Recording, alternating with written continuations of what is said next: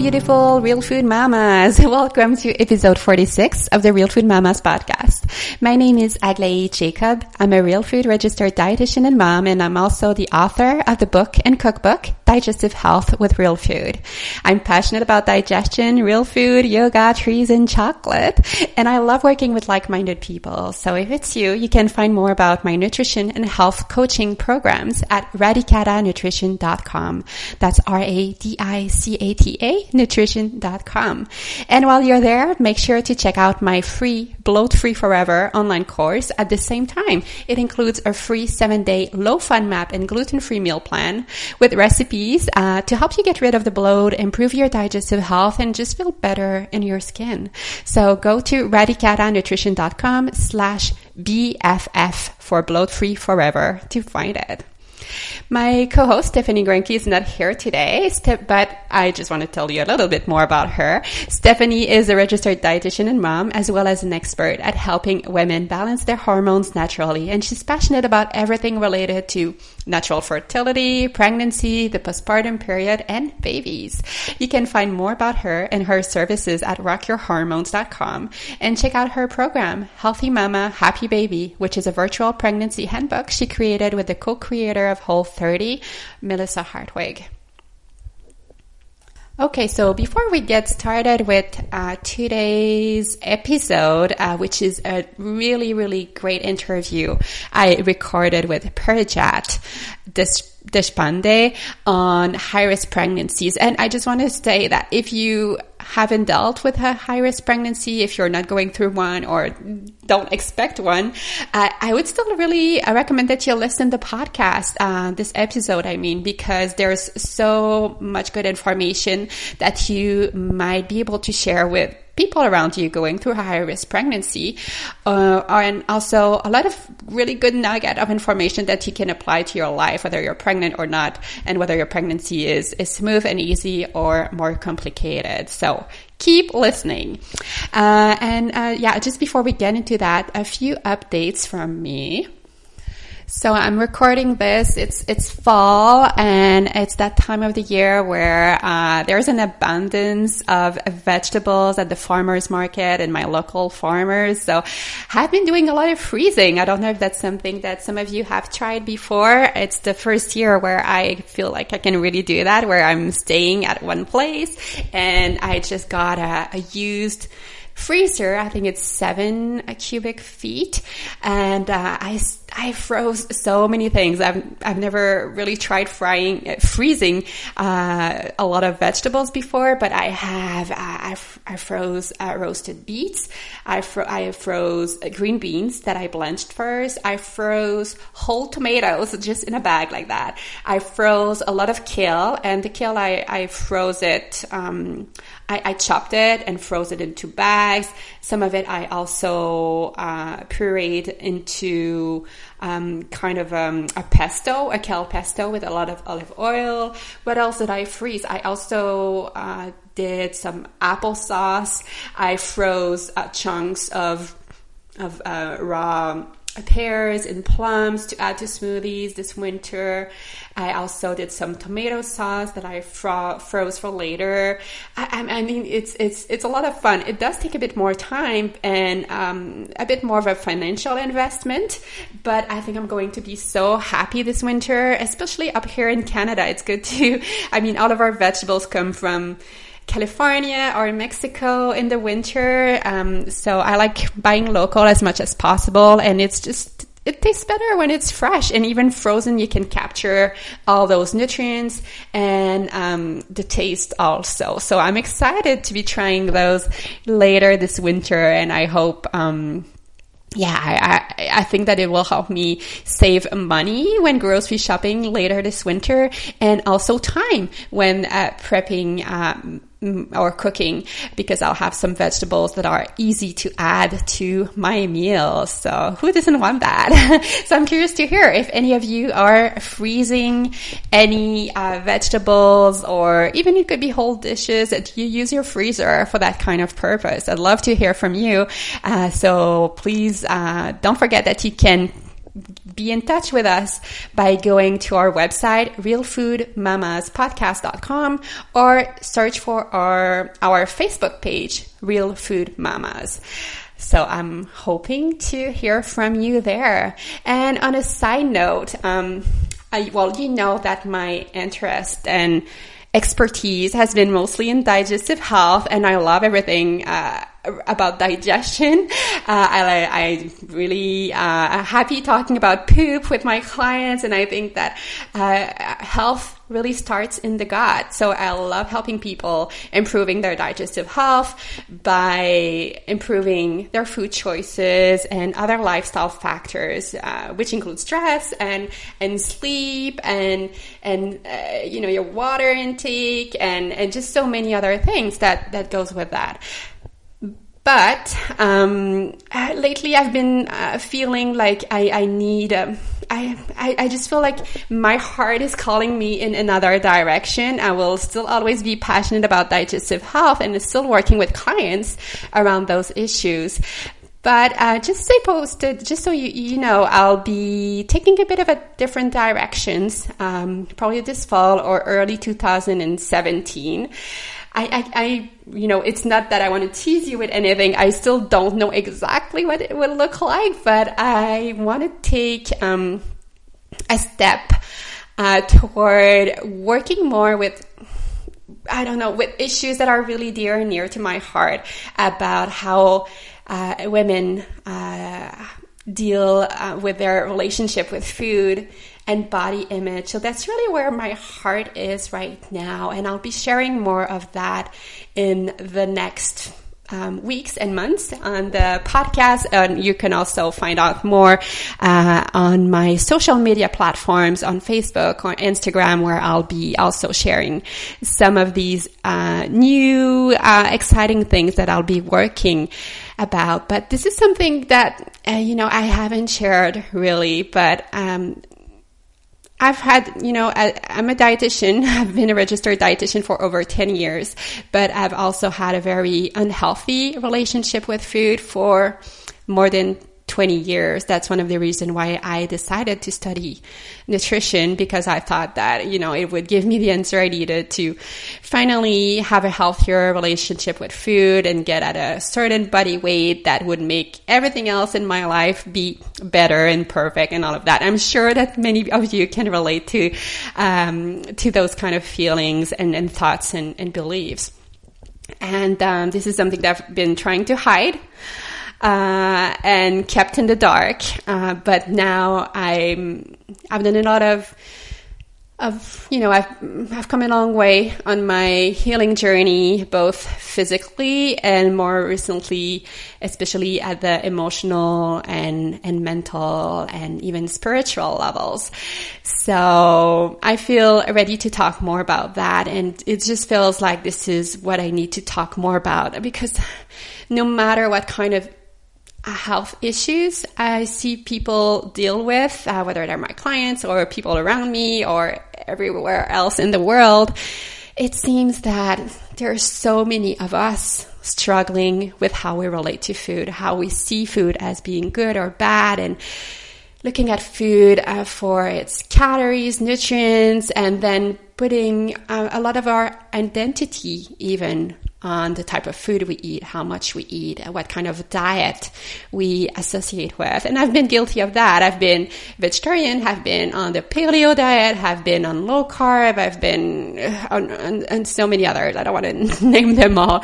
But yes, it's so easy to get a sense of belonging and kind of associate with a, a way to eat and then put all of your thoughts every minute and second of the day are about food and how you look and your weight. And that's just something that I've been able to grow out of a bit more in uh, the last months and um, well i'd say a, a bit uh, in the last years uh, so i want to share more about that and raise more awareness around that topic. So it's not, it doesn't come from a place of shame and is not such a taboo anymore. And I just want to empower more women to feel more confident with, with their body and whole self really because i think that's where it, it can stem from many times. So yeah i'm just excited to share a bit more about that. Again i don't know exactly how it will look like but i just really feel that's that's where i need to go. That's where i'm i'm called in a way i could say. So stay tuned to hear more about that. I hope that's a topic that's of interest to you. I know many mom many women are dealing with that. So I'll be talking more and more about that in the near future. Um, but for today, we'll be talking about high risk pregnancies, as I've said before, and I'll be sharing my interview with Parijat Deshpande.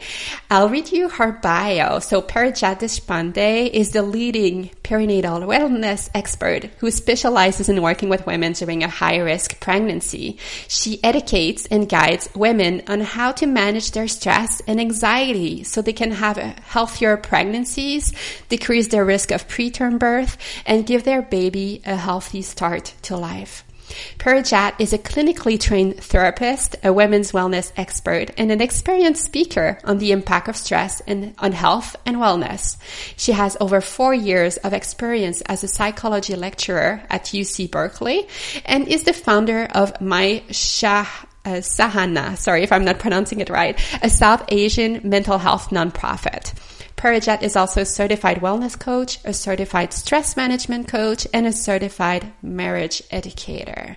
So without further ado, let's get started with our interview. All right. So welcome, Parijat Deshpande. Thank you so much for joining us today. How are you doing? I'm doing great. Thank you so much for having me. Uh, well, I think you have a really important message to share, and I'm I'm, I'm really thrilled uh, to have this conversation with you.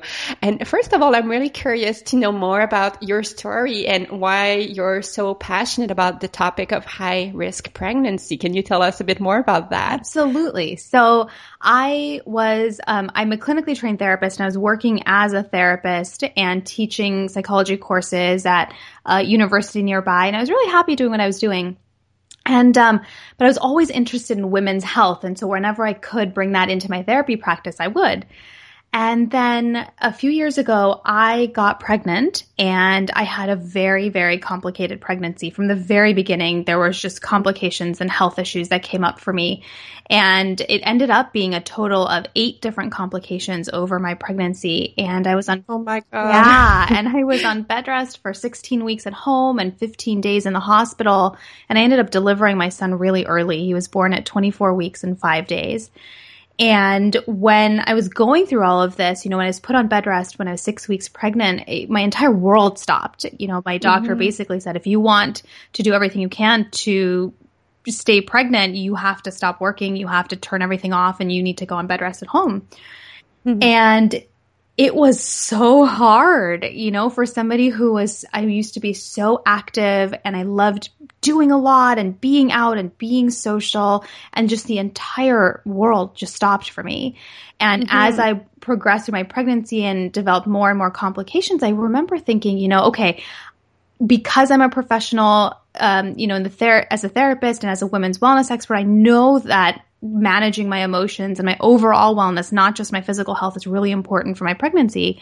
But where do I find that support? So I started looking through all my resources, through all my contacts, and I couldn't find anyone who knew how to support somebody specifically on bed rest and specifically during a high risk pregnancy. And I was really shocked and I was really frustrated by that because this was such a difficult time to go through so more so much more difficult than most people even realize and all you know all the what ifs all the uncertainties and just living with that uncertainty every second of every day is mm-hmm. so so difficult it really takes an emotional toll on you mm-hmm. so towards the end of my pregnancy um, i was in the hospital and i remember thinking that if we survive this to go home and we get to be a family together at home, I have to change my career. I can't stand the fact that one more woman would have to go through a high risk pregnancy trying to figure it out on her own, trying to get, you know, understand what the medical complications mean and what she has to do and how to ask questions and how does she cope with it all? I mean, it's all way, way too much to be doing all on your own. Even if you're surrounded by amazing friends and family, it's so much easier to have someone in your corner who knows how you can make small but powerful changes in your life that are going to help you have a healthier pregnancy and stay pregnant as long as possible. And so that's what I, I, I made it a point to, to do that. And my son, we're so lucky he did come home to us after 109 mm. days in the NICU.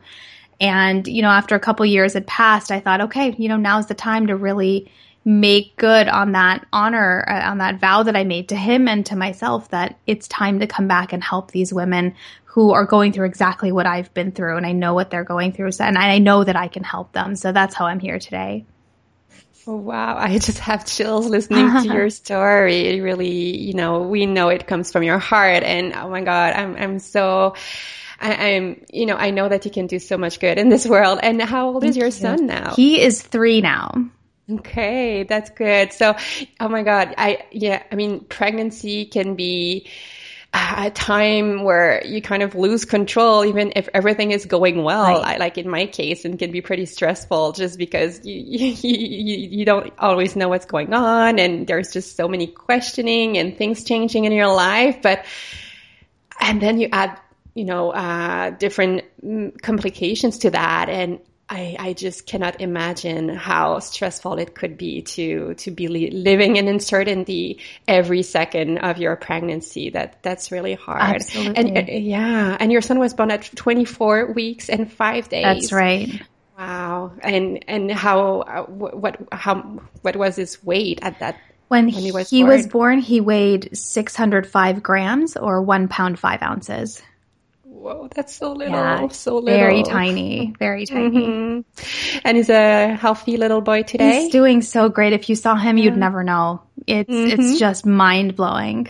Oh, I'm so happy for that. Okay. so let's share more about your tips of how to, to help uh, women that are in the same situation as you were. Like, um, do you have like your top three mistake that women with a high risk pregnancy make or something like that? Yeah. So, um, we can, you know, one of the things that I think women forget about during their high risk pregnancy is that their your doctor is not the expert on your body. You are the expert on your body.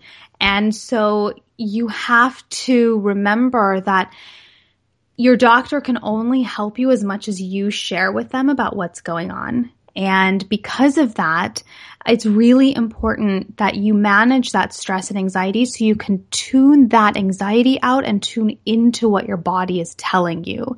And if something is, you know, something your body is telling you, hey, this doesn't feel right, something's happening, to then trust that because your body is always communicating with you and is always telling you what it needs. And it's your job to either figure that out or to convey that to your doctor so you can figure it out together and then give your body what you need so you can continue to stay pregnant and have a healthier pregnancy while you're fighting for your baby. Mm, and, and just about that, do you find that it's difficult for some women to trust their body? Because I can imagine that some of them might feel betrayed or Absolutely. find it hard to trust it. Absolutely. Yes. I mean, there's definitely, that's a great word. There, it's, there's a lot of betrayed betrayal that feeling of you know i you're supposed to be keeping my baby pregnant what's going on you know mm-hmm. there's that split almost of you know i'm am i my body or am i separate from my body mm-hmm. and for a lot of women they really take that on internalize it and start feeling guilty that i'm not protecting my baby i'm failing my baby and that continues to really add on to the stress that you're already going through. And it can really plummet your mood, especially if you're on bed rest and you're not moving very much. That extra sense of guilt, it just adds on to the helplessness and can be really difficult to cope with.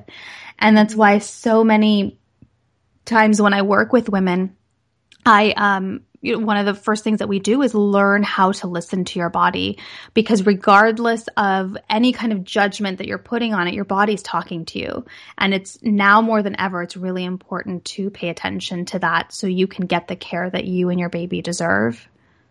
Mm-hmm. So it can be done, but there's a, uh, it's important to get the help and, and, and, and learn how to be and listen to your body again. Exactly. Exactly. Right. And a lot of it is really about tuning out the anxiety because anxiety mm. is loud. You know, anxiety is that voice in your head that's screaming at you, "Oh my god, something's wrong." Ah.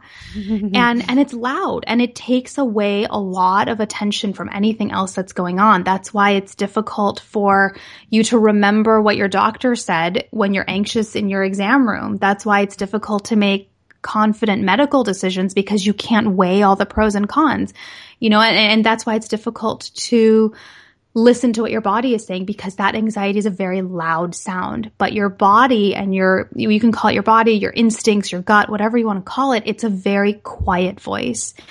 It's a voice that speaks very matter of factly. It's a voice that's calm. Um, almost like I like to describe it as how you hear people sharing the news. If you watch the news or you mm-hmm. listen to it, it's very matter of fact. It's very straight. You know, there's no alarm bells or emergency anything. Um, because that's how it gets our attention. But you can only hear that if that loud emergency bells anxiety is quiet. And it's totally mm. possible to do that, but that's one of, that's why it's one of the first things that I work with my women on is to teach them how to do that. Yeah, it's so important. So that's yeah, so that, that would be like the first thing, the first mistake that some women make uh, to, to to put all of their trust in their um, medical team and forget to listen about uh, to their own body. Absolutely. So do you have yeah? What other mistakes do you see many women make? I think the other mistake is also it's kind of related to that, which is mm-hmm. assuming that your doctor is giving you all of the information that you need. Now, that's not to say your doctor is this evil person who's withholding information. It's not like that, but your doctor only has a certain amount of time with you. And especially here in the States, you know, that's a really big issue with how quickly patients are in and out of the room. And especially when you've got complications and you're pregnant, you want to spend a lot of time with your doctor to really get all your questions answered. And you might not have that opportunity. And so what the doctor typically does is they weigh the pros and cons in their own head about what are possible treatment options for you or what are possible medication outcomes or what are uh, options for you. And then they present like their top two or top three that they've mm-hmm. already filtered out, which is great because they don't want to overwhelm you with a lot of information. But if what they're recommending is not in line with your values, is not in line with um, something that you were wishing for for your pregnancy, or if it just doesn't feel right to you, then a lot of times women end up saying yes to a treatment that they don't actually want. And that's mm. a really big issue because you don't want to have any kind of regret or feeling of discomfort or uneasiness during a pregnancy that's already so complicated and so stressful. So what I like to encourage women to remember is that if your doctor is suggesting something that doesn't feel right to you, it is your responsibility to speak up. Either you question your doctor and ask them to come up with something else. Maybe they have something in mind they just didn't share with you for whatever reason. Or if they don't know anything else beyond what they've suggested, you need to get a second opinion. And you need to keep getting second opinions until you find a doctor who's suggesting something that feels right to you in your body, that you understand fully as a really reasonable option for you to manage your pregnancy complications. Now, you don't have to be a doctor yourself to understand or to know what that is because if you're in line with your values, you know what you believe in. For example, some couples know they would never terminate a child. They would never mm-hmm. terminate a pregnancy. Um, excuse me. They'd never terminate a pregnancy. And, um, and then if that's what keeps coming up for your doctor, you know, that you know that you need to speak with somebody else who might have another option. Another example is some couples don't want any kind of invasive treatment during their pregnancy whatsoever, and they would never even consider it. So those are the kinds of things you need to convey to your doctor. And if you aren't getting recommendations that are in line with those values, you need to go find another doctor and convey those values to them and see if they have any other options for you too. Yeah, that's so important. I mean, the doctor can be part of, of your, of your team, but it's not like the boss telling you what to do. And yeah, it's important to, to, to take charge. And again, it goes back to listening to your body and intuition with all of that. Exactly. And I think you mm. really hit it on the head that your, your doctor is not the boss. Absolutely. you are the boss of your body and you get to decide what happens. What's important is you need to be informed about what your options are. And that's where your doctor comes in. They're the expert on managing a high risk pregnancy medically. So get all the information that you can. Don't get it from Google because they're not your doctor get a, make a list of all of your questions and take them to your treating physician and get all of the information you possibly can and from there you can make a decision that's going to be right for your body for your pregnancy and for your family Great, that's a good one. And um, are we at three already, or was there? I don't know. I'm not keeping. but yes, I think that that yeah that speaks a lot to um, some of the common mistakes that women can make during a high risk pregnancy, and because you talk a lot about uh, the importance of emotional and mental health, can you tell us a bit more how it can impact the baby's development and the whole pregnancy? Yeah, absolutely. I think that's one of the things that we tend to forget is how closely tied our emotional health, our overall wellness is to our physical health. You know, managing a pregnancy just medically or physically is only taking care of your pregnancy on one level. And there's so many other levels that are so important. And where, you know, where I come from, the impact of stress, anxiety, and depression is so profound on pregnancy and for baby's development that I, it's, I, I feel like it's just as important as managing your pregnancy medically by seeing your doctor for prenatal care. So I think it's just, it's, mm. it's equally important. The stress that you feel, and we're not talking about just day to day stress. You know, everybody has that and that's normal. But we're talking about the kind of stress that's impacting your life. So it's the type of stress that goes on for days and days and you don't find any reprieve. It shows up as you can't think straight. Your mind is constantly going. You have a hard time falling asleep because you can't quiet your mind. Um, it's the kind of stress that impacts how you eat. It affects your mood and it just goes, it's a high level of stress for days and days at a time. That level of stress can show up in your body in a variety of different ways. And one of the biggest ways is as preterm contractions. I can't begin to tell you how often I get calls and emails from moms going, we can't control my contractions. I don't know what to do. And as soon as they start managing their stress properly, those contractions stop. So wow. it has a really, yeah, it has a really profound effect on your mm-hmm. pregnancy. And then you know, the, the reality is that your baby is part of your body while you're pregnant. And so whatever happens in your body, your baby feels it. Now, humans are amazing in that we're very resilient. And so one day here or there, if you have a really stressful day is not a big deal. But if you have high levels of stress for an extended period of time, there's a lot of research that shows that that level of stress actually impacts babies' neurological, physical, and emotional development babies who are born to women who are highly stressed during pregnancy tend to be much smaller. They're at high risk for being low birth weight. They're at high risk of being delivered early. And there's some research that shows that after that baby is born, there's a significant association with maternal stress during pregnancy and babies who are difficult to soothe, have trouble falling asleep, have frequent temper tantrums. Um, and so it really does set the stage for your baby's development. I think one of the most profound ways is to, is to realize that your stress levels can actually change the blood flow to your baby. So we're talking, you know, I mean, this is really serious stuff. We need to mm-hmm. really take it seriously uh, when it comes to managing a healthy pregnancy and um, how to do that.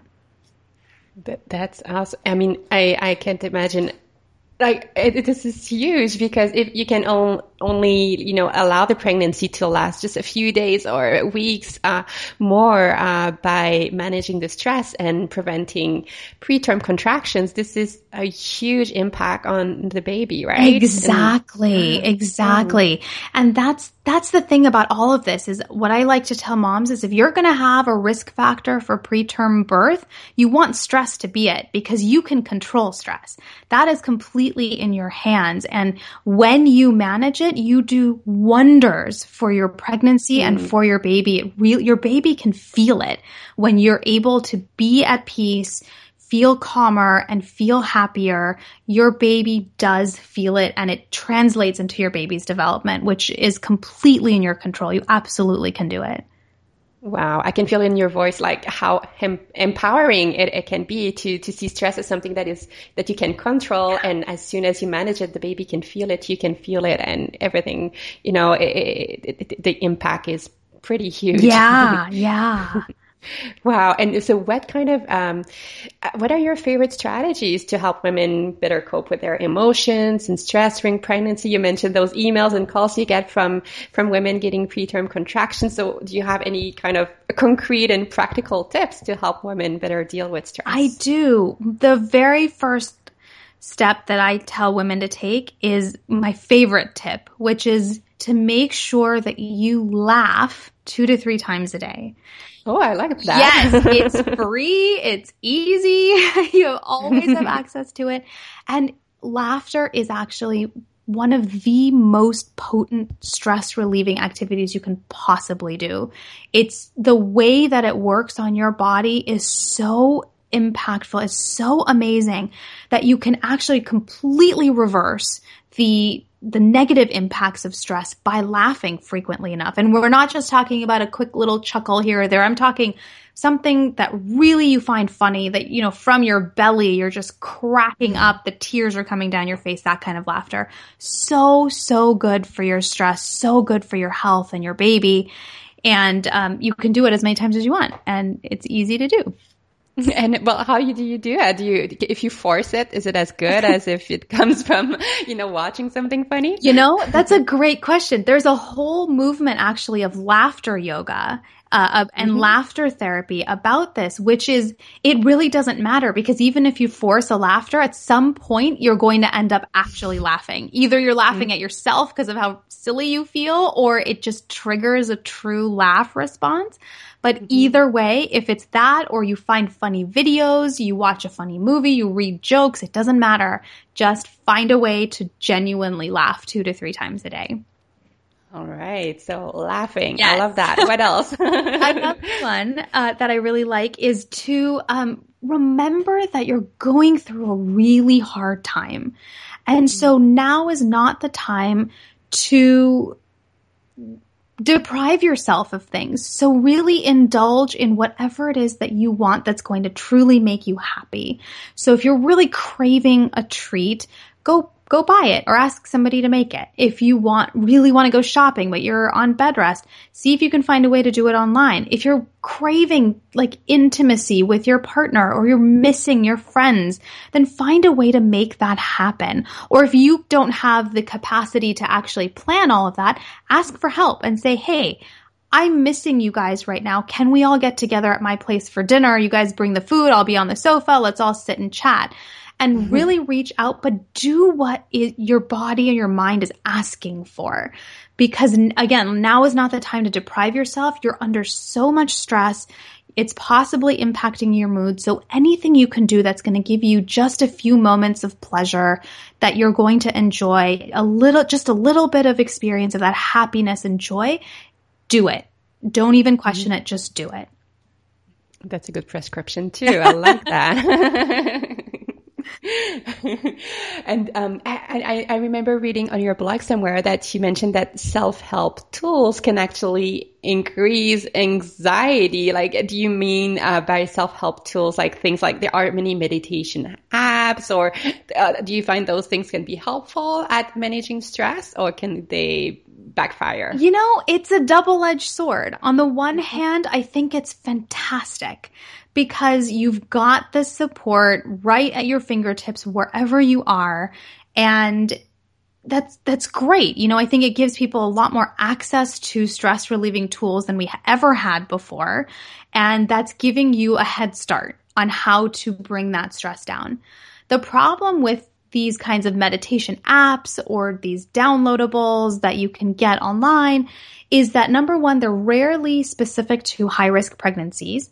And though the stress response in your body is the same no matter what the cause of stress is, the the trigger point is often not addressed. And so you're basically it's like putting a band-aid on a, a, a something where you need mm-hmm. you know deeper support.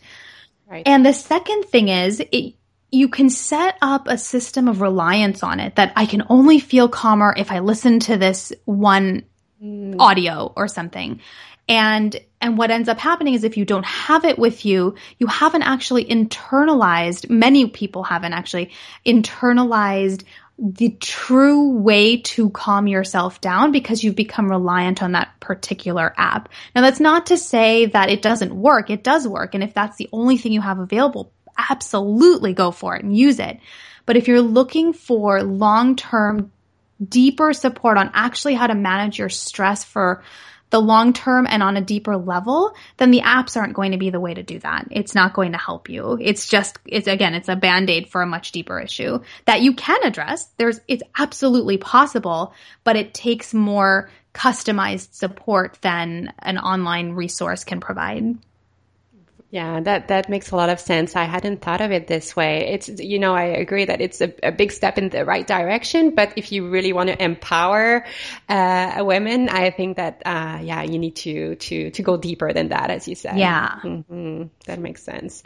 And I also, you know, you have, uh, some really, uh, interesting, uh, blog posts and one of them was about forgetting about self-care activities.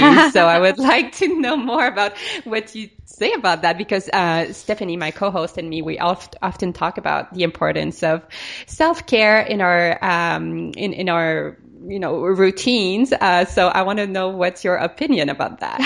sure, absolutely. so self-care is it, it can become it almost feels like a buzzword sometimes. Mm-hmm. And for a lot of women, especially who are going through a high risk pregnancy or on bed rest or even have a baby in the NICU, they hear self care and they cringe. They go, Oh my gosh, how am I supposed to do that when I have all these other very realistic hurdles that I'm trying to get over, that I'm trying to cope with? You know, taking care of myself seems so far down the list. It's not practical. And to that, I say I completely understand. You know, the way that you are, what you're going through right now is a trauma and you're literally in a fight or flight response and you're fighting for your baby's life. And in that situation, if you imagine it like as if you were fighting off a tiger or a bear, which is the same reaction you'd have in your body, Mm-hmm. Taking care of yourself by drinking water or eating well is the last thing that's going to be on your mind.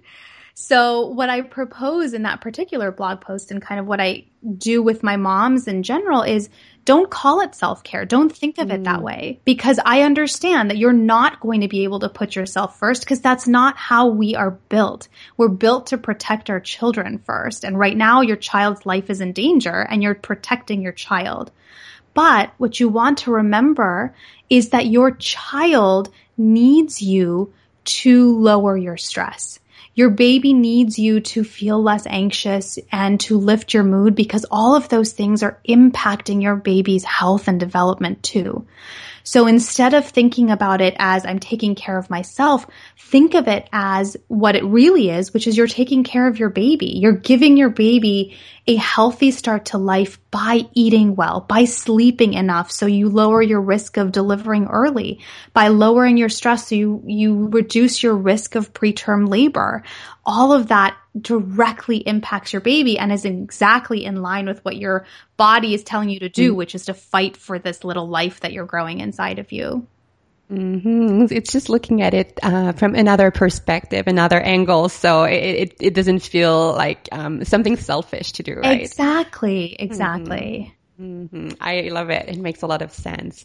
Um, and you know, I, I can imagine a high risk pregnancy can be a pretty lonely and, and scary experience. Do you truly believe that it's possible for women with high risk pregnancy to really enjoy their pregnancy and, and, and you know, uh, have, you know, make the most of it? Absolutely. Abs- yes? I really okay. do. And, and I, I say that by recognizing that if your pregnancy is not going to look the way that you had hoped. It already mm. doesn't because you have a pregnancy complication or because you're on bed rest. And, and so that is already there and to acknowledge that and really sit with what that means for you is absolutely important to do. But that doesn't mean that it can, it needs to take away from whatever else you can experience. So maybe you don't get to do a maternity photo shoot or maybe you don't get a baby shower, but how you feel in each and every moment. Are you able to enjoy the first time you feel your baby kick? Are you able to enjoy the first time your partner gets to feel your baby kick? Mm-hmm. Though, are you able to enjoy when you hear the heartbeat every time you go? Those are things that I believe are absolutely possible. And it starts with really acknowledging the loss of having a healthy pregnancy. And, and it's okay to feel sad about that. It's okay to feel angry about it or to feel resentful about it and to work through those emotions so that when those really precious, beautiful moments happen, you're fully present for them, regardless of what else is going on around you. Mm, so uh, yeah, I can imagine there's a, a, grieving process that is important to acknowledge, and then that brings you to accepting things as they are, so you can, yeah, better be in the present moment, right? Exactly. That, that's kind of part of the process. Yeah, mm. yeah, that makes sense. Okay, and do you have any specific tips? Because I imagine for women uh, dealing with infertility in the past or experiencing a high risk uh, pregnancy that it can be pretty stressful uh, to go to medical appointments or have ultrasounds or any kind of procedures like that or testing and all of these. So do you have any tips for them when they feel anxious about, about those kind of uh, things? Yeah, absolutely. It's really important when you are going to appointments that you keep your anxiety low because you don't want any kind of false readings of your blood pressure mm. or your mm. pulse or anything and that to send then set alarms for something else that may not actually be anything other than anxiety. So, and on top of that, it's really important that you manage your anxiety when you're seeing your doctor because then you can remember what they're saying. You your brain, our brains are not made to be anxious and retain information at the same time. So if you've ever had an appointment where you go, you're feeling nervous about it, you go in, you listen to the doctor, you're pretty sure you remember what they're go- saying, and by the time you get to the car, you've forgotten half the things that they've said to mm. you, right? That's because of anxiety. And so for those couple of reasons, it's really important that you manage that anxiety one of the ways that I recommend doing that is to prepare for your appointment first. And I, I walk my women, my moms through a mm-hmm. process mm-hmm. on exactly how to do that beforehand in terms of collecting your thoughts and making sure you have all your questions written down and you, whatever research you've done that you have it all in one place, you bring it to your doctor. Once you're in the waiting room, it's really important that you stay centered and present. And especially when you have a long wait, that can be really hard to mm. do. I totally recognize that. And so one of my favorite tips on how to keep your anxiety low while you're in the waiting room is to play a little fun game with yourself, which is to find all the colors of the rainbow when you're sitting in the waiting room. and the first set might be really easy to find. So then do another one and do another one and keep going until you find as many rainbows as you possibly can. Because what that does is it actually relieves the anxiety in your brain by using a different part of your brain that um, gives you that reprieve from your from your anxiety. Once you're in the room, take some really deep breaths. Keep reminding yourself that you're okay. Remind yourself of where you are. Um, try to stay present in in the physical room itself. You know, kind of look around and make a note of what you're seeing because that anxiety is pushing you into the what ifs and to what's going to happen. It's pushing you to the future. So you want to bring yourself back to the present. And and when you're there, it's totally okay to tell your doctor, I'm really nervous about being here. And when you say that, your doctor will be extra mindful about how they talk to you and what they share with you. And they'll be even more open to repeating information just to make sure that you understand it and you remember it when you go home.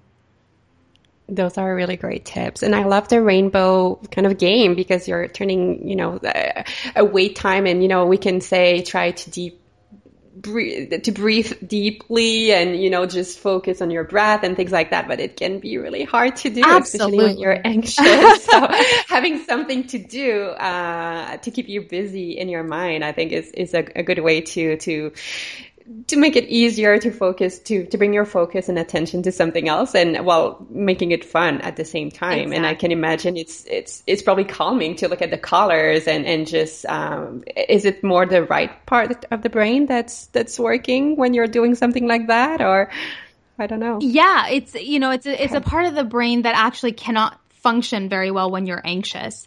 And and ah. so it's you're basically if you imagine a train, you're literally switching tracks and mm. having the train go on a different track and it, it gives that it gives you just the much needed reprieve and rest to kind of reset from the anxiety that you've been feeling. And it ends up turning into a game. You'll see you you'll find one or two rainbows and, and you st- you start having fun with it. You start kind of challenging yourself going, okay, where's another one? Where's another one? And but before you know it, minutes and minutes have gone by and um, and then you'll be called back into the office. I, and the, all the tips that I suggest are ones that I did myself. And, mm-hmm. and so I can say, you know, this was really truly one of my favorites because it killed a lot of time. well, it's a really, really smart uh, way to turn things around and, and yeah, feel more in control and, and just, yeah, focus on something else. I love it. and what, what's your opinion of, about, um, on meditation? That's another buzzword. And, yeah. you know, uh, everybody seems to be recommending meditation these days. Do you think that it's helpful or can it, can it, can, can it be sometimes I feel like it brings more anxiety because people feel like they're not doing it right and they, they, they, they feel like it's hard to take the time to do it and all of that. Right. I'm so glad you mm-hmm. asked this. I think as with any tips that you might see online or you hear from me or you hear from anybody else, it's only as good as you make it out to be. And so if you are trying it, you're doing the absolute best that you can, and you've noticed that it's causing you extra anxiety, don't do it. It's not worth it. Um, but if you notice that you're doing it and it's, you're feeling calmer and you're feeling more relaxed in your body and you're getting that rest that you need from your anxiety, then absolutely keep doing it. It's a wonderful tool to use, especially when you're stressed and anxious, and it can have a lot of powerful positive impact on your pregnancy as well. Mm-hmm. Okay, that's a really good way to to decide whether it's it's it's a good fit for us or not. It it doesn't have to, you know, we don't all have to be meditating hours a day right. to, to, be, to be healthy emotionally and mentally. That's good to hear. Yes, exactly. and um, because you have um, pretty intimate experience uh, with bed rest, and I, my, my God, I'm, i just cannot imagine 18 weeks in total, pretty much, yeah. that you were on bed rest. I, I and, and, you know, you told us a little bit about your personality and you, you probably went crazy, at least at first, uh, until, uh, so do you have any tips for women going through a similar experience? Yeah, absolutely. I did go crazy and I know many, many women. I would have gone too. Yeah. it's not easy. Absolutely. The first thing that I, I say is expect the first two weeks to be hard. The first two weeks are by far the hardest until you get used to this new norm and you really just succumb and kind of let yourself accept that, okay, this, we're in this for the long road. This is how it's going to be.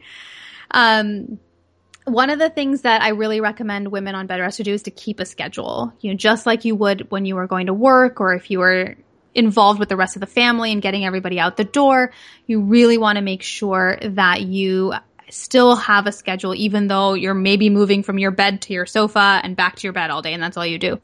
so keep a certain set of times for when you have your meals, when you take your naps, when you watch movies, when you call your friends or when you do other activities or if you are able to work on bed rest, some some women are, you know, what are your work hours and just keep a really regular schedule so you don't get sucked into that feeling of days and nights kind of blurring into each other and every but everything just feels the same.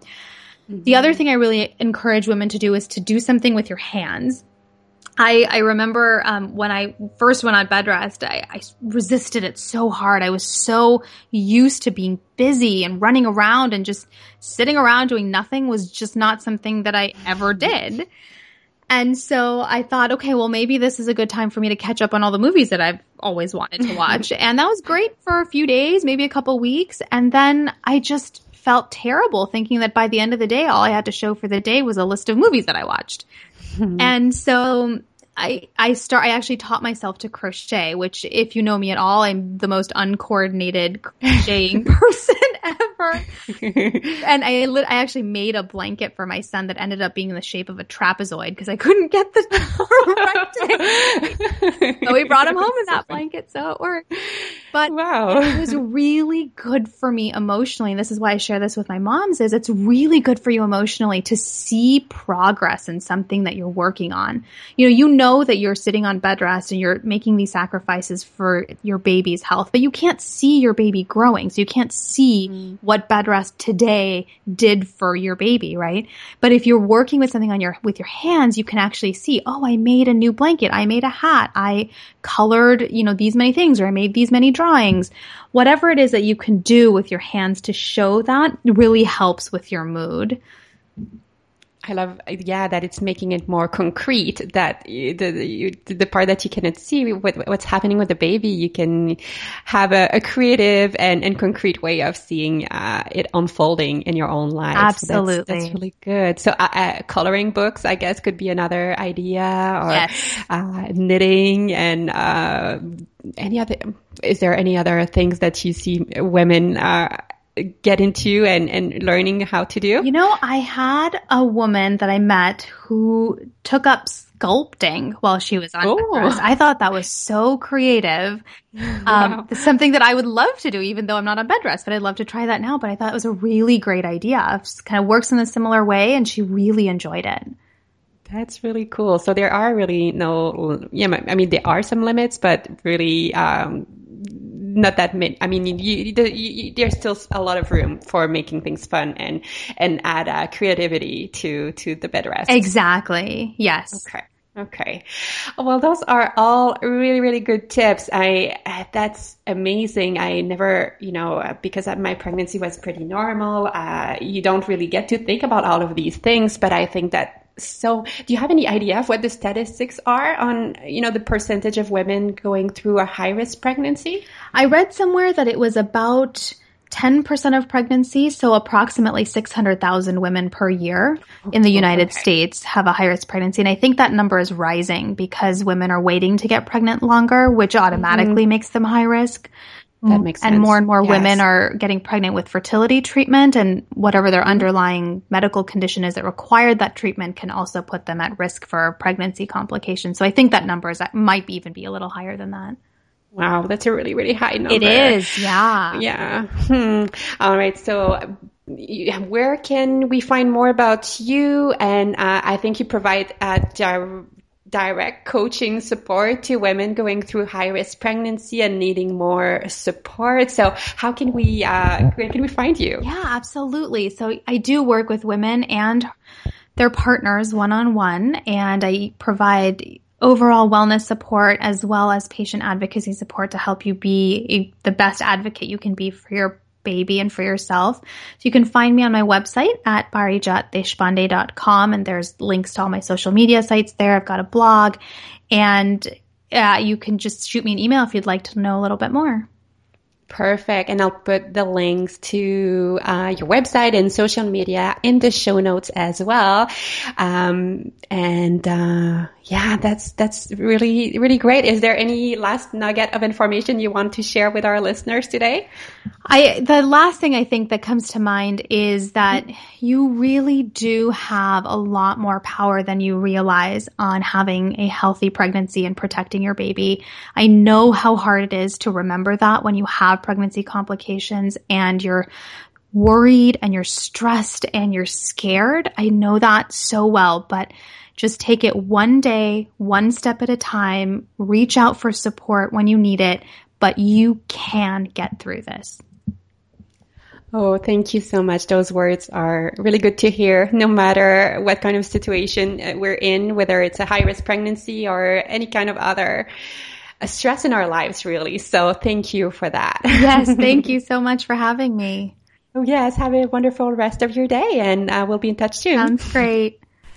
So this is it. Please remember that the views on this podcast and website are not meant to be substituted for medical advice, shouldn't be used to diagnose, treat, or cure any conditions, and are intended for general information purposes only. And thank you for listening to Real Food Mamas. Don't forget to subscribe, rate, review, and share the podcast to help us spread the real food word. We also invite you to visit our website, realfoodmamaspodcast.com, and our new Facebook page, Real Food Mamas, to find past episodes, leave comments, and ask questions for future shows. Remember, we're also on iTunes and Stitcher. Now go on, have a good day, and nourish and nurture you and your family.